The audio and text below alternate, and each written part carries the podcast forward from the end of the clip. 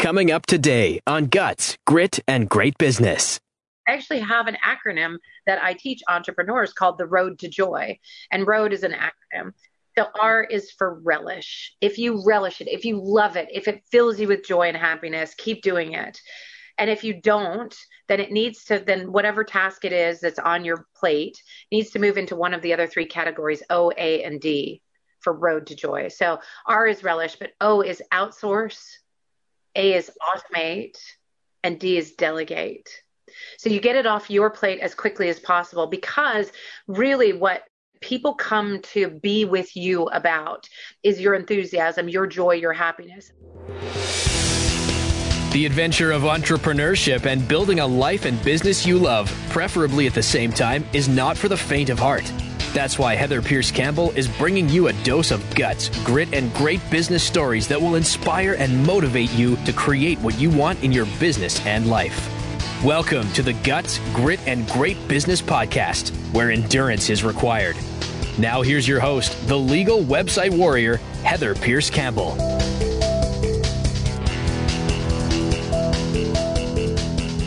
Alrighty. Welcome. I am Heather Pierce Campbell, the Legal Website Warrior. I'm an attorney and legal coach based here in Seattle, Washington. Welcome to another episode of Guts, Grit, and Great Business. So today I have, a guest that you are going to love. Kimberly, I loved her when I met her. So Kimberly, we first connected, I think it was through a mutual friend. You were running your summit, right? The Entrepreneur Rocket Fuel Summit. And your energy is just so fun. You were such a pro. I loved being a part of your summit. So I'm super excited to have you here today. For folks who don't know Kimberly, we've got Kimberly Hobscheid, and Kimberly is a master connector. She is a joint venture super connector. She gets entrepreneurs the stages and connections they need to stop being overlooked and explosively grow their revenue and reach. She is an award-winning international inspirational public speaker, best-selling author, audiobook producer, and six-time entrepreneur. She is also the creator of Entrepreneur Rocket Fuel, an active community of entrepreneurs looking to contribute, connect, and grow with other entrepreneurs. So some fun highlights about Kimberly is that she's a mother of two, also an adventure seeker, which I can attest to because she just explained to me how she is traveling full-time during COVID. We'll get into that. She has hiked sections of the Pacific Crest Trail and navigated Class 4 rapids with one of Costa Rica's female Olympic medal winning whitewater champions. Her motto is live life out loud. Kimberly, I'm so happy to have you here today. Thank you for coming on. Heather, it's such a pleasure. I just love being with you. I love your energy. I love how you show up in the world. And I love this show. I think it's going to be really amazing to share with what's going on in the world with your audience. But Guts, Grit, and Great Business is a great way to start things. Oh, well, thank you. You know, it's been really fun because, and I've mentioned this several times, I launched the podcast during COVID, right? It was like one of the ways to harness some creative energy that I had. And it's been a really, really fun way to connect and really get to know a lot more about some folks that are in the industries that I serve and that I work with and that are really, you know, fabulous industry leaders and have some really interesting things going on. So I'm super happy to have you here and can't wait to dig in. Now, one of the first questions that I like to ask people is about how they got into entrepreneurship, right? Not everybody chooses to be an entrepreneur. So talk to us a little bit about what that looked like for you. Sure. So I will share my story about how I got into full-time entrepreneurship.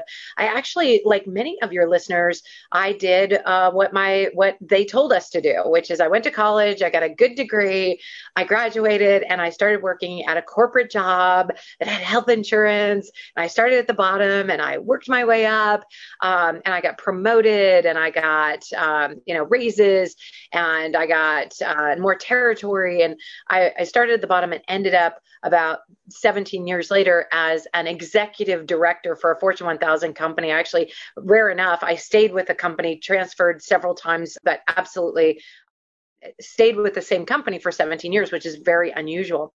and about 15 of them were really good. I actually really enjoyed climbing up the corporate ladder and doing those things that, you know, they told us to do. And most of it was really, really good. And I learned a lot.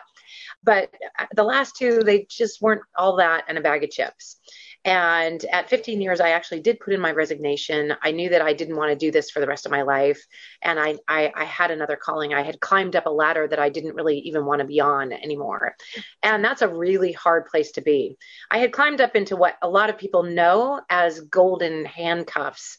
Now, golden handcuffs, for those of you who don't know, or when you, it's an expression that means basically you're making a lot of money, but you don't really want to do it anymore, but you're making enough money so that it doesn't make sense to leave, but your, you know, your heart isn't in it anymore. It's a very difficult position to be in.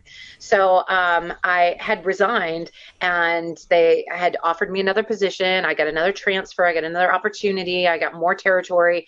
And then I stayed. I probably shouldn't have.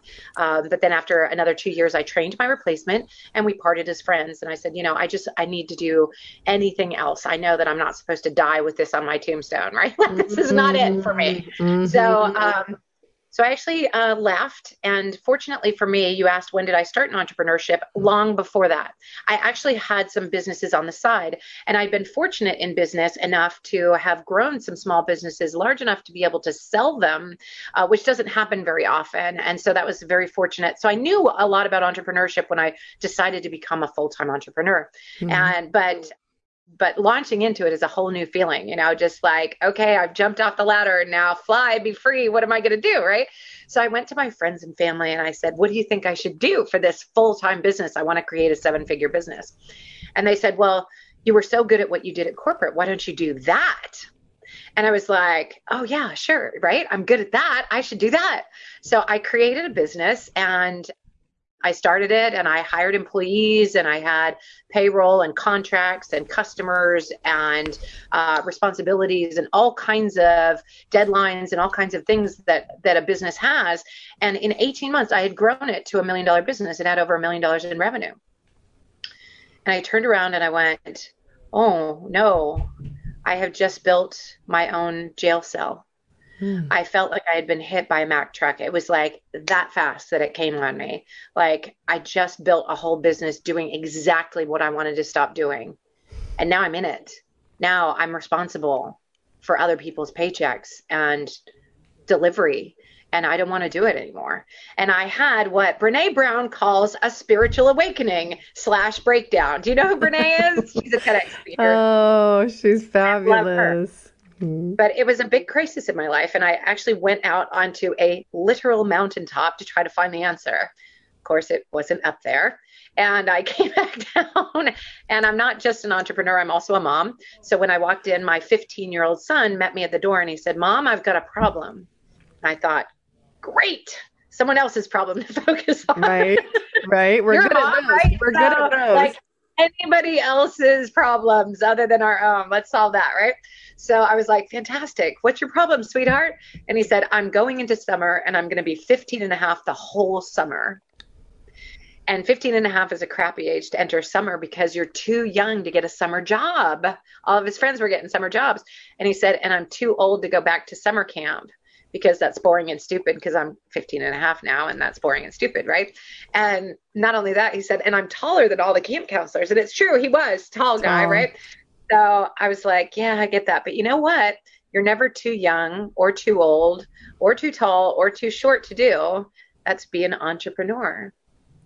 So why don't you and I create a business around what you love doing? Just anything that you really enjoy doing. Let's just create a business around it and just make some money doing what you love doing. And he was like, can we do that? And I said, sure, let's do that, right? So we put all his stuff into Google about like what he liked to do. Well, the apple doesn't fall far from the tree. He loves being on stage. He does impromptu speaking. He was great at improv. He read books to the younger students at school. He loved kids. So we put all that stuff in. And out popped, why don't you be an audiobook narrator? He said, Mom, can we do that? And I said, sure, I don't know, why not, right? So we bought some stuff on Amazon. We actually created a whole business, and he loved it. We loved it. I taught him all about entrepreneurship. He taught me all about Snapchat and the social media channels I knew nothing about, all kinds of stuff. We helped each other. We built this business, and it was around what we loved. We loved doing it. We got so much business, and so much came out of that energy, of that love, that passion, that fun, that joy, that happiness. So much came out of that that we just radiated it. And because of that, we attracted tons of business, and the business that came flying in, we couldn't even handle. We had more business. We had more books than we could read. We ended up having to teach a course to locals in the area about how to become an audiobook narrator so we could hire them to do our books for us. And we loved teaching. So we had this other little offshoot. We created a whole business around teaching people to become audiobook narrators. Then we taught, then we had another one about how to market audiobooks. So we built this whole business around this engine of the fun and the joy and the happiness around it. And so at that moment, I realized that he had really rescued me. He had saved me from just doing what I was good at and changed it to, I knew that I would never create another business that I didn't love ever again. And I would never continue to do a business I didn't love. I did it for 2 years at corporate, and then I did it in my own business. And I realized that life's too short, man. You got to do what you love. There's so much I love about that story, and it highlights how, in my mind, I'm thinking about how many ways things go wrong, where we end up working in a position, like you said, that is either making money or just feels like the thing that we should be doing. And it's not really the thing that we want to be doing, or that our, where our heart can really soar. Talk to me, though, in your experience, because I love that, first of all, you guys were able to start something that felt fun, and it stayed fun, right? Yeah. Because I think some people start something that feels fun, and it doesn't stay fun once they get into actually doing the work required to make it a business. So how do you hold on to the fun? How did you guys manage to grow it and do all the things and hold on to the fun? Well, I want to say that I did not seed Heather with this question, but it was a beautiful segue. I did not give her that question, but it was beautiful because I actually have an acronym that I teach entrepreneurs called the Road to Joy. And Road is an acronym. So R is for relish. If you relish it, if you love it, if it fills you with joy and happiness, keep doing it. And if you don't, then it needs to, then whatever task it is that's on your plate needs to move into one of the other three categories, O, A, and D for Road to Joy. So R is relish, but O is outsource, A is automate, and D is delegate. So you get it off your plate as quickly as possible, because really what people come to be with you about is your enthusiasm, your joy, your happiness. I mean, if you, Heather, you teach people about how to be free of the legal issues, right? How to make sure that they can run a business without getting trapped in some of that garbage, right? And if we come to you and you're like, yeah, it's horrible. There's a lot of stuff. It's super complicated. You're going to hate it. Like, we'd be like, I'm going to go find somebody else, right? But you come in and you're like, I got you. This is totally perfect. And we're going to fix it so that everything's going to be good. You're going to love it. It's going to be amazing. That's why people buy from you. Because of your enthusiasm, because that enthusiasm that radiates out from you, it exudes confidence. People want to be in your zone. People want to be in that sunshine and that light. And that is what we found, that when we were really successful, it was because we were focused on what we loved doing. When it got too much, like we could not spend more time in the closet recording audiobooks anymore. Like, we just needed some oxygen, right? We went out and taught other people how to do it, and they were like, oh my God, this is so fun. And we're like, yes, it is. Isn't it fun? And we were like super excited about it again. And when you get that enthusiasm, people want to be a part of that, and they want to be in your glow. And that is what makes you magnetically attractive. So the Road to Joy keeps you there by saying, if I love it, if I go in and I love recording audiobooks, keep doing it for as long as it's fun. And then one day, if it's not fun, do something else. And if it's not fun for like a week or a month or a year, do anything else, right? Like, don't do it anymore. Go do something else. And that's really it. And you need to outsource, automate, or delegate the rest. So for us, we did a little of everything, right? We automated all of our email campaigns, and we automated our announcements announcements that new books were coming out, new audiobooks were coming out. That was a whole automated process now. We click like 3 buttons and out goes an announcement to all of our listeners about a new audiobook that's been released. We automated our website. We automated a lot of stuff, right? But then there's other stuff that you can't automate. Like, okay, well, we have a new product. Now we have to put that up on the website. Well, now I delegate that. I have a VA and she's amazing. And getting a virtual assistant is the best move you'll ever make as an entrepreneur. Really, really, even better than hiring your children. It's way better to hire a VA because they do what you tell them to do. And getting it off your plate is the best favor you can do yourself, because if you go in and you're like, oh my gosh, I'll never get out from under this email, or, oh no, I've got to do my taxes, or, oh no, I have to do invoicing, or whatever it is you hate. I mean, some people love invoicing. I meet people and they're like, I can't wait to do my invoices this month. You know, like, great. If you love it and it fills you with joy, keep doing it. If you don't, and it fills you with trepidation and gloom and doom, get it off your plate as soon as possible onto somebody else's. I love that. And I agree. I think people get bogged down in the doing, and it really can take them out of the joy. I'm curious, what do you say to people that say, no, you can't build a business based around doing something that you love. You need to build a business that makes money first and then take that money. You know how you've probably heard the advice, like, right? Okay. Yeah, but go get a job, because you have health insurance that way. Because if you want to make money to go on 2 weeks of vacation a year, a job is a great way to do that. You're done at 5:00. You go home at night. You can spend time with your family. You get regular vacations. You can call in sick. No big deal. Go do that. They pay your taxes. They pay your insurance. That's a good idea. Go get a job. But do not do that as an entrepreneurship. Because if you're doing an entrepreneurship that you hate just so that you can have time off, whoosh, that's a lot of time, because especially starting a business, it can be 3 to 5 years before it turns a major profit where it's generating enough income to pay for your bills. And imagine building a business large enough to pay for your kids' college education.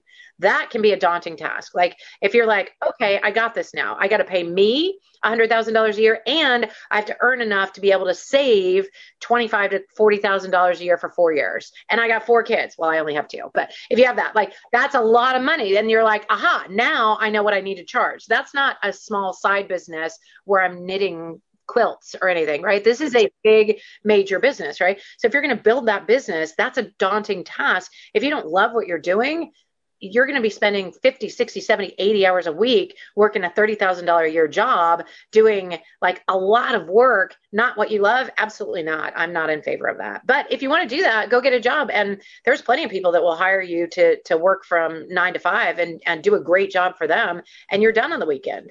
No, I'm so glad you said that, because I do agree the amount of momentum that it takes to clear some of the hurdles that you have to clear in entrepreneurship. Like you don't get over those if you don't care about what you're doing to the point that you're willing to do what it takes to clear those hurdles, right?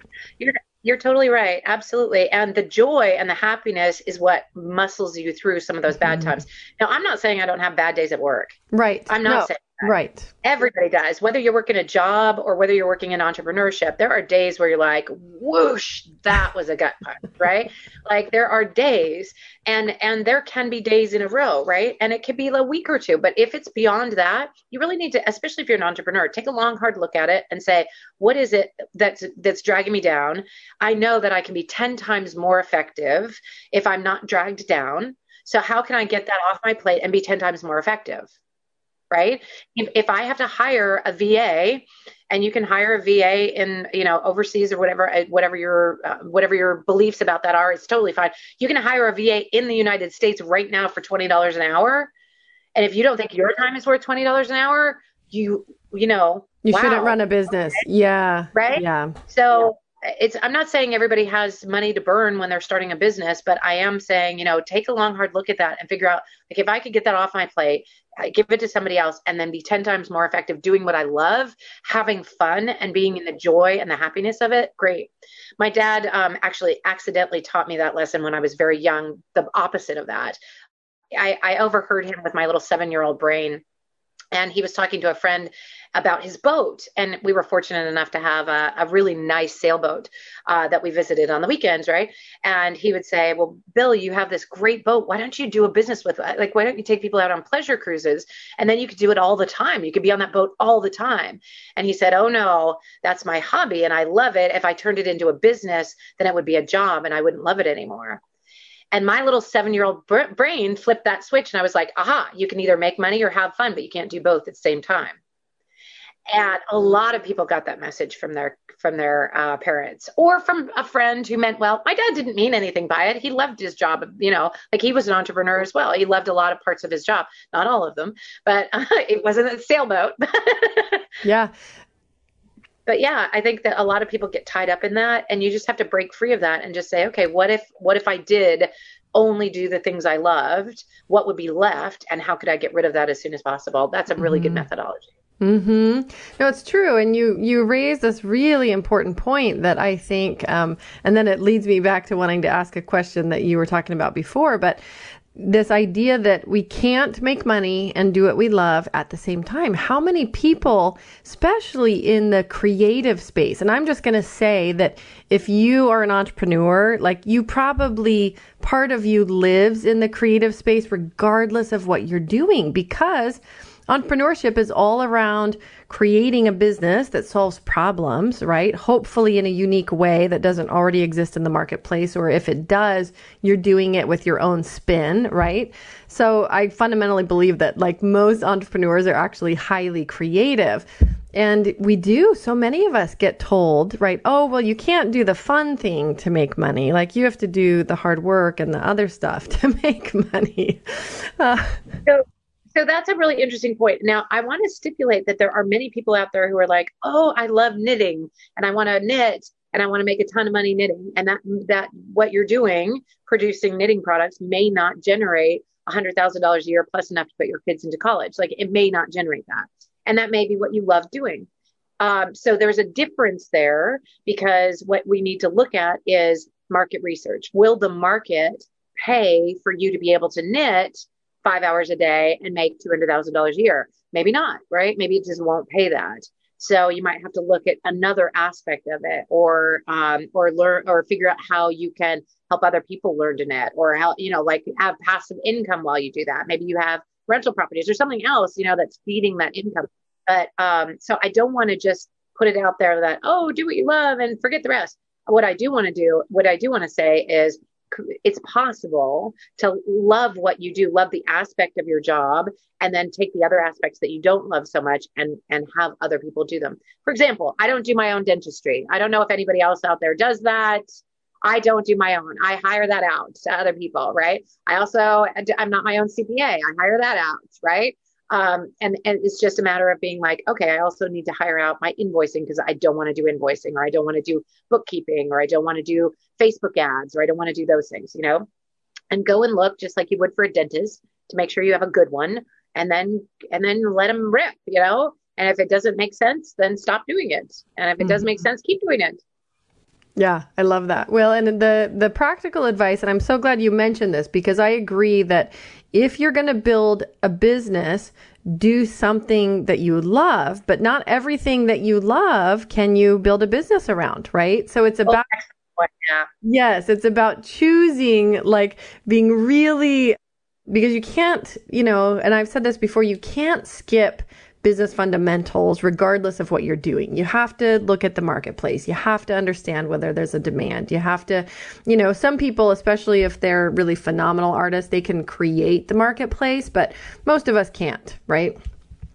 And so I think that, you know, that piece of advice of like really examining how is it that you either choosing something that you love that you can build a business around, or choosing within the construct of a business, what can you do well that you love, right? Because there's kind of two ways to get into that position of like really being joyful about the work that you're doing. And I think it does make a difference in the success of the business. I often coach people that are in business right now, like in a job. If you have a job and they're like, I don't love it anymore, I want to quit and I want to be an entrepreneur. Well, that's a big job, right? Like there's a big, big, big cliff in between those two things.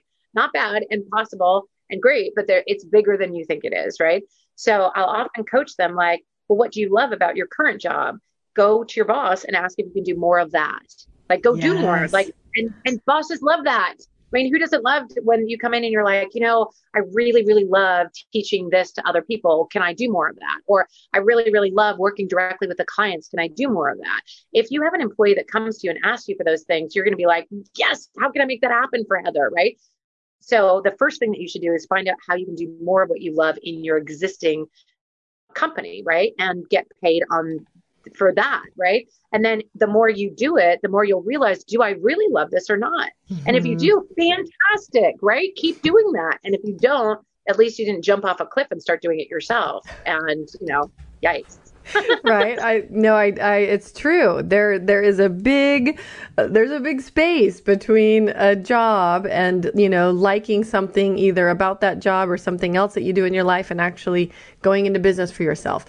And on that note, I'd love for you to revisit like the point that you decided to leave your golden handcuffs, right? Just in case we have listeners who are in that place or who are in a job or are in the corporate world and they're really wanting to get into entrepreneurship. What was the point that you reached where you just knew you had to make a decision? Well, I realized for me, it was that I was in an executive director position. There was a lot of politics that I didn't really agree with. And I thought, you know, I had a lot of influence as I was climbing the ladder. And when I got to the top of the ladder, I felt like, wow, there just isn't enough of me influence to go to be able to make this company that I would be proud to say I'm working for continuously. And they didn't do anything wrong. I mean, it was just like, it's just not me, right? It doesn't fit. I felt like I was wearing somebody else's shoes or, you know, like it wasn't me. And I really wanted to, there were days where I was like, I'm quitting, forget this. But then there was really a time where I was like, no, seriously, I don't want to do this with this company anymore. And I know that there's more for me out there. I know I'm not supposed to only do this for the rest of my life. I did have sort of like an awareness that like, do you want to die with this on your tombstone? And that was a very scary thing for me. In our business, when you get anybody that climbs to the top, like, do you really want to be known only for this? And you're carrying somebody else's banner. As an entrepreneur, you're carrying your own, right? It's not for everybody, but for me, going in and saying, you know, I don't want to carry somebody else's banner to my grave. That was it. But then, of course, I didn't want to leave them in a situation. I was a key employee and I didn't want to leave them in a situation that was not great. Yeah. So I did train my replacement and left on very good terms with a really good separation. They asked me back several times and I knew that I was in a safe place. I didn't just up and quit one day in a huff, but I did know that it was the right thing for me to move on. It just, you know, for me, it was. Yeah. Was the timing right? Or do you wish you had done it earlier? Oh, looking back, I think I was probably scared. I probably should have left 2 years earlier, but I wouldn't have known as much as I'd known, you know, and I wouldn't have felt as safe as I did. But sometimes people stay and then they get fired because they don't love it anymore. And then they're like, screw them, kind of, oh, I don't know if I can say that, but oh, darn it. You know, like I'm not, I don't love it anymore. So I'm going to make them pay for my unhappiness. And that as a boss is a really great place to get yourself fired, right? Yeah. You are going to get fired if you come in every day with that attitude. As a boss, I could watch it happening with certain employees and I'm like, nope, I'm going to move before you do, right? Like I'm going to make this move before you have a choice. Well, and even if it's not an express attitude of like intentionally, you know, underperforming, I think if you do have that attitude or belief, you probably can't help but underperform, right? If you're just not enjoying what you do. And so it's going to be relevant one way or the other for sure. Yeah. So talk to us about, so you made the leap, obviously you got into entrepreneurship. I love the story about helping your son create this business that was a lot of fun. What came next for you? Because you'd previously built a business that felt like handcuffs again, and you didn't want to do that. So after this endeavor with your son, what came next? So right now, I actually, once I had that awakening, I did do the business with my son for a while, but I realized that I really wanted to help entrepreneurs create jobs or create businesses that they really loved that went to the 6-figure level, right? Because a lot of people are like, oh, I get all my business by referral, or I'm a life coach and I have, you know, one client and they're paying me $100 an hour once, you know, so I'm in business, you know, and it's and I don't mean to make fun. I don't. It's just that there's so much there that entrepreneurs don't face in terms of what's real about entrepreneurship. So fortunately, I've been an entrepreneur 6 times. I've been able to sell businesses and I know what it takes in order to be able to grow a business. But a lot of what it takes is getting seen and getting heard and getting out there. And so now I run a business, Entrepreneurs Rocket Fuel, which is based on connecting people with the people, the stages, and the opportunities they need in order to get to that next level. Now, that next level may just be, I need to be able to be a real business. I need to hire a VA, or I need to get on stages, or I need to get to 6 figures, or I need to start scaling. I need to hire, a salesperson, whatever that next level is. That's kind of what we look at. But I'm a big believer in, you know, going out there and making it fun and joyful and not just forcing it to work because you think you got to hang on to it. Entrepreneurship is all about, I hate the word pivot, but all about pivoting, changing. Everything's a test. If it's not working, it doesn't mean you're a failure. It means this particular piece of your business didn't flesh out. You just need to try something else. And let's make that shift. No, I love that. Well, and that, you know, the concept of pivot, and I know people are really tired of that word right now, but the reality is that even before COVID, our job in business is to constantly be responding to the marketplace, responding to feedback that we get in our business about whether or not something is working, right? So it is a game of constant adjustments. And I don't think that there's anything different about this period. It's just more extreme, right? The contraction and the pressure is higher. And so I think people are having to really address that in bigger ways. What are you seeing? I'm curious because we're in the midst of COVID. You're doing some really interesting things, including a lot of travel, but what are you seeing for the folks that you are serving in business? Are they making big changes? Like how, and especially as it relates to this conversation around fun, right? How do you help people focus on the fun and what brings them joy and also, right, build those fundamentals in their business? Yeah. Well, I think the big one, since you brought up COVID, I think the big one is connection with other human beings, right? We are as human beings, I'll quote Brene Brown again, we are hardwired for connection. That's what we are here to do, is to connect to other human beings and our pets as well, I think. But yes, connect with other human beings. And COVID had put sort of a little bit of a wrench in the works. And a lot of people got depressed because of that. You know, they're not able to go into their offices or meet clients or go to Starbucks and meet their friends or go to the networking meetings anymore. And that was very difficult. Fortunately for me, I was actually already deeply in the world of Zoom. And I did a lot of 3-day events. We did a lot of major events where we would bring 150 to 300 people into a room and have an event, give them value and, you know, send them on their way. We did our first virtual 150 to 300 person event through one of the organizations that I work with. And it was a huge success because it was on Zoom and because people were craving that human connection, right? So just because you're not able to go drive and be somewhere or get on a plane and go somewhere doesn't mean that you can't connect with other human beings. And that is what we're all craving right now.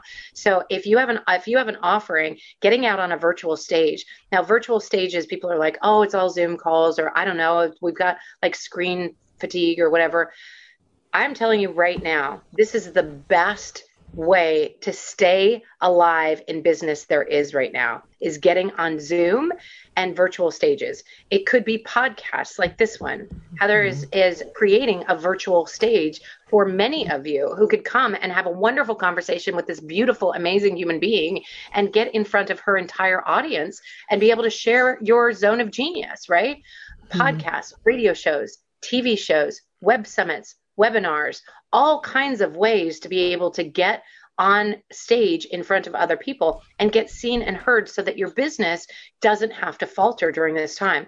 I have never been so busy as I have been since COVID hit. I have had more business, more checks have been written, more PayPal invoices have been closed, more activities have happened, more events have happened since COVID happened. And that's because like this weekend, this is no joke. This is like off script, but this is no joke. This weekend, I have two back-to-back 3-day events. One is on Thursday, Friday, Saturday. One's on Friday, Saturday, Sunday. And I'm on both of them, like all 3 days. So I have two computers going at the same time for all 3 events. It's like really a very, very important time to be able to stay connected with other human beings. I agree. And this piece about connection, it's interesting because people talk about Zoom fatigue and like, I haven't hit it yet. I mean, I get the sitting down part. I'm not a sitter. And so I always have a hard time sitting, even at live events, right? 3 days of sitting on your hind end at a 3-day event. It's tough. But so I can relate to the sitting, but the connection, like I can't get enough connection. And so I don't feel the Zoom fatigue. I mean, granted, I do a lot of connecting by phone as well.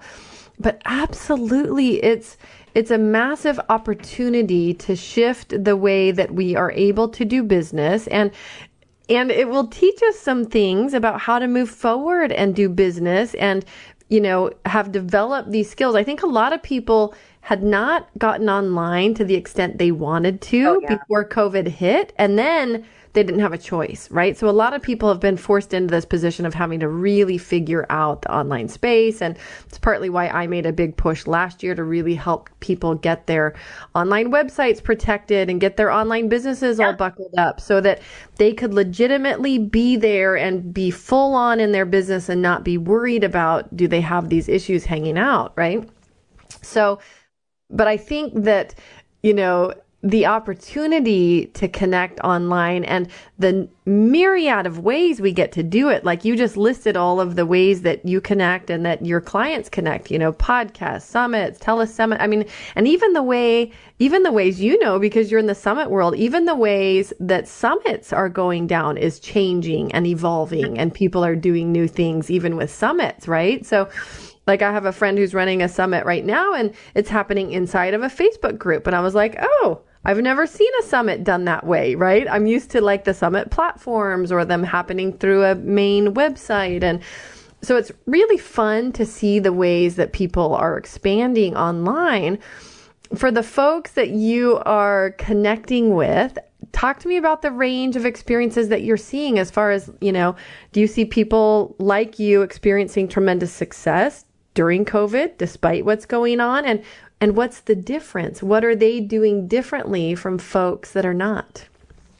Well, that's interesting you bring that up. And I don't think I've ever made this connection before, but because of where we started, it actually just popped into my mind that it's actually about the enthusiasm for it. So if you have somebody who is like, oh, Zoom is terrible and I don't want to, like, they're not going to be successful at business on Zoom or, you know, or podcasts don't work or whatever. Like they're not going to be successful because they're putting that out into the universe, right? But conversely, the people who are like, let's try this. People are like, what are you trying? That sounds fun. I want to try it with you and tell me more, you know? So I think that is really shaking things up. So it's about that. Do you have enthusiasm for it? Do you have joy for it? Do you have excitement for it? And then in that same vein, there are some people who are holding back because they're afraid, they're nervous, right? A lot of people will say, well, I'm scared to get on stage, or I've never done a Facebook Live. How do I do that? Or I'm an introvert. And I hear that quite a lot in my business right now. And I would give you guys hope and ladies hope in that chemically, that is something that's happening in your body, right? Your heart is beating faster when you're nervous. Your ears might be ringing when you're nervous. Your stomach might be doing flip-flops when you're nervous. And that is a chemical thing that's going on in your body. So you can be secure in saying, I'm not imagining this. This is really happening, right? But here's the cool thing, Heather. When you're excited, your ears start ringing and your heart starts beating faster and your stomach starts doing flips. So if you say, instead of saying, I'm nervous to get on stage, if you say, I'm excited to get on stage, your body feels exactly the same. But you know what that is? It's a mindset shift. Mm-hmm. You just shift into the belief that I'm excited to be on stage. This is an exciting thing. I'm excited to be talking to Heather Pierce Campbell on her podcast. Oh my gosh, I'm excited. And it's the same chemical feeling. It's the same reality that you're experiencing because your ears are ringing and your heart's beating faster and your stomach's doing flips and you're excited to get on stage. So I would suggest to those of you who say, I'm nervous to get on stage, to switch that and just do a little mindset work on that and be like, you know what? I think I'm excited to get on stage. And when you get there, then you know. I love that.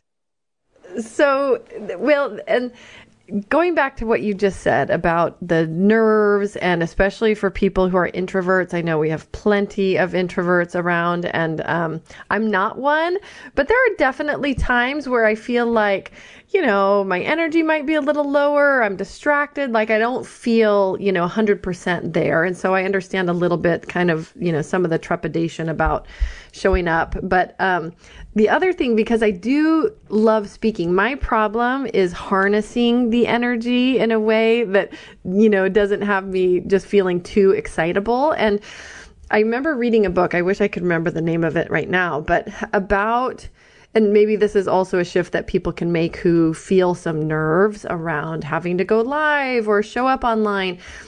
Adrenaline can be a performance enhancer, right? Oh, yeah. It absolutely can actually help us do the very best job that we're there to do. And so even the experience of nerves, like you did the shift of nervous versus excited, can actually be a really, really positive, even physical symptom. And so same thing, when I feel nerves, and I think, you know, as a kid, I grew up playing classical piano, and I was just telling my son the other day, because every day he's begging me for stories from my childhood. I was telling him that my palms would get sweaty every time. It didn't matter if it was a performance, a competition, like there was never a time that my palms did not get sweaty before I went on to play, right? It was just that physical reaction and the excitement that happened. But I just got to where I was like, oh yeah, there's my sweaty palms again. You know what I mean? Like it wasn't, I just realized it was par for the course, and it was just part of what happens. And I think that's also one of the ways that we can approach going live online and dealing with nerves is like, oh yeah, there they are. And here we go. Yeah. And it's just a symbol of where we're going, and this is just part of it. Yeah. Totally. Another way to get through it is by, I'm a big fan of a wingman or a wing woman. So if somebody tells me, oh, I've never done a Facebook Live and I'm afraid to, I'm like, great, let's do it now. You know, like, let's make that happen immediately. Right. And Exactly. And we're live, and I'm here with Heather, and we're going to talk about this. And they're like, yeah, I guess we are. And then when it's over, they're like, oh my God, I just did my first Facebook Live. And that's it, right? That's so hilarious. I love it. And it could be your friend that does Facebook Live all the time, or it could be your kids, or kids are great about dragging you into stuff you don't want to do sometimes. So Totally. Yep. Channel that the right way. So, I mean, obviously you've had quite a career. I mean, inside of the corporate world, building your own businesses, now helping entrepreneurs of all kinds connect and, you know, further build their own businesses. But just based on the fact that I have a podcast called Guts, Grit, and Great Business, do you mind sharing, you know, one or two of the hardest decisions that you've had to make in business, or, you know, times where things were a little rough and how you got through that? Yeah. So, we can get back to that mountaintop. When I was on the top of the mountaintop, very, very unhappy that I had this business that was up and running and I didn't want to do it anymore. Well, I shared with you that I'd been able to sell several businesses previously, so I wanted to position it for sale. And while I'm doing this fun activity with my son, I was also hitting crisis with that, because I had told my employees, you know, we're probably going to position for sale and you're welcome to find other jobs or whatever, because I'm very honest and open with that kind of thing. But let me know if you want to stay or whatever. And I positioned it for sale, and I could not get anywhere near the pricing I wanted for it. Like, it just wasn't even close. And I'm like, wow, this is a gut punch, right? And I don't know how, like, what I'm going to do with it. Like, I don't want to just close the doors. I have contracts. I have responsibilities. I have to do delivery. I don't want to go back and do it, right? I don't want to get into it anymore. And then while that happened, I actually had two major clients decide that they were going to limit the number of vendors they had. And so actually dropped we actually were dropping off of their list of preferred vendors. Not that we hadn't done great jobs. We actually got 5-star reviews from all of my clients, but they were limiting the number that they were using, which is like, okay, well, the little guys cannot win on that one, right? So it was like this 1, 2, 3 punch that was really, really rough. Well, what I ended up doing is I knew that the business would actually generate more income if we just kept it going and then sort of ran the business. It's hard to say ran it down, but ran it through the finish line, right? Mm-hmm. And so what I did is I actually promoted one of my employees that was doing a fantastic job. And I said, here's what we're doing. I just want you to continue, but we're not bringing in any new business. I want you to serve our existing clients with excellence, make sure that we meet all of our obligations and beyond, but we're not taking any new clients and we're not taking any new business. And we ended up making tons more money from that than I would have had I sold it for the lesser amount that I wanted. So it ended up turning into a cash machine. But the one thing that I did that I thank myself for is that I did not go back into it to rescue it, because it was at this point where I was like, it needs me, right? Like it needs me to get back into it, to continue it.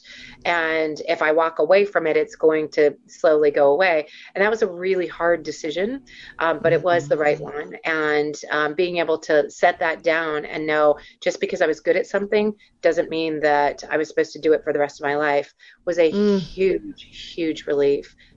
And they don't always turn out, sunshine and rosies and like, oh, you got $1 million business and your life is happy forever after. It's not always, it's like, wow, I didn't want to do this. And now, like drama's happening and all kinds of other drama, right?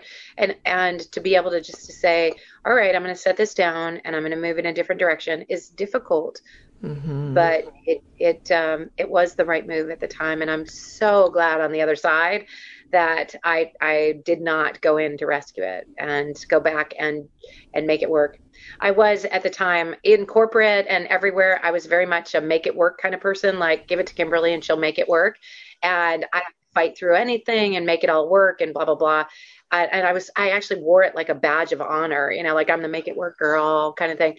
What a mistake that was in my life. Really just being able to settle into law of attraction and feel the universe is here to take care of us. We're not just going to sit on the couch and eat bonbons, but at the same time, we're going to allow it not to, like, we don't have to be the ones to make it all work. Some of the parts are going to be bigger than us. Some of the parts are going to be not in our control, and we're going to have to allow that to happen. And that shift was huge for me. That was such a great example. The piece about being able to say no, right? So much of, I think, what defines our success, even in business, is what we say no to, not always just what we say yes to. And also that piece about pushing through. I think so many people, especially in the entrepreneurial world, we pride ourselves on being problem solvers, right? And creative, and like, we're going to figure out a way. And sometimes it does end up feeling like pushing a rock up a hill, right? And we just keep doing it. So yeah, that shift and, your shift to law of attraction and, really getting your mind around whether or not that approach worked for you. There's a book I'm reading. It's Mae McCarthy is the author. And I think it's like 7 laws of spirituality in business, but she has a quote in there that I just loved. I mean, it's very simple and it seems like so obvious, like I don't do hard, right? She just, and I was like, how would that be if more of us in the entrepreneurial field just said, like, put our stake in the ground and just said, like, I don't do hard. And that's not to say that we're not going to have hard days. Like you said, we're not going to have tough times, but as a daily mantra, it does not have to be hard. Right? Yeah. And that whole we're going to power through thing can really be exhausting, right? Yeah. That's how entrepreneurs burn out. And then they feel like failures because their business failed. And they're not a failure. It's just that particular business failed. And many of them do. You're not alone, like that's like, oh, big surprise. Another business failed, but that doesn't mean you're a failure. And, just pick yourself up and see what else you can create out there in the world because we need you.